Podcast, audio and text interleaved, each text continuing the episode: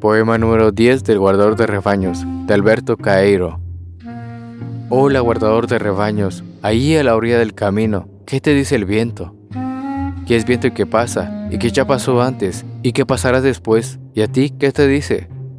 Mucho más que eso, me habla de otras muchas cosas, de memorias y nostalgias, y de cosas que nunca existieron.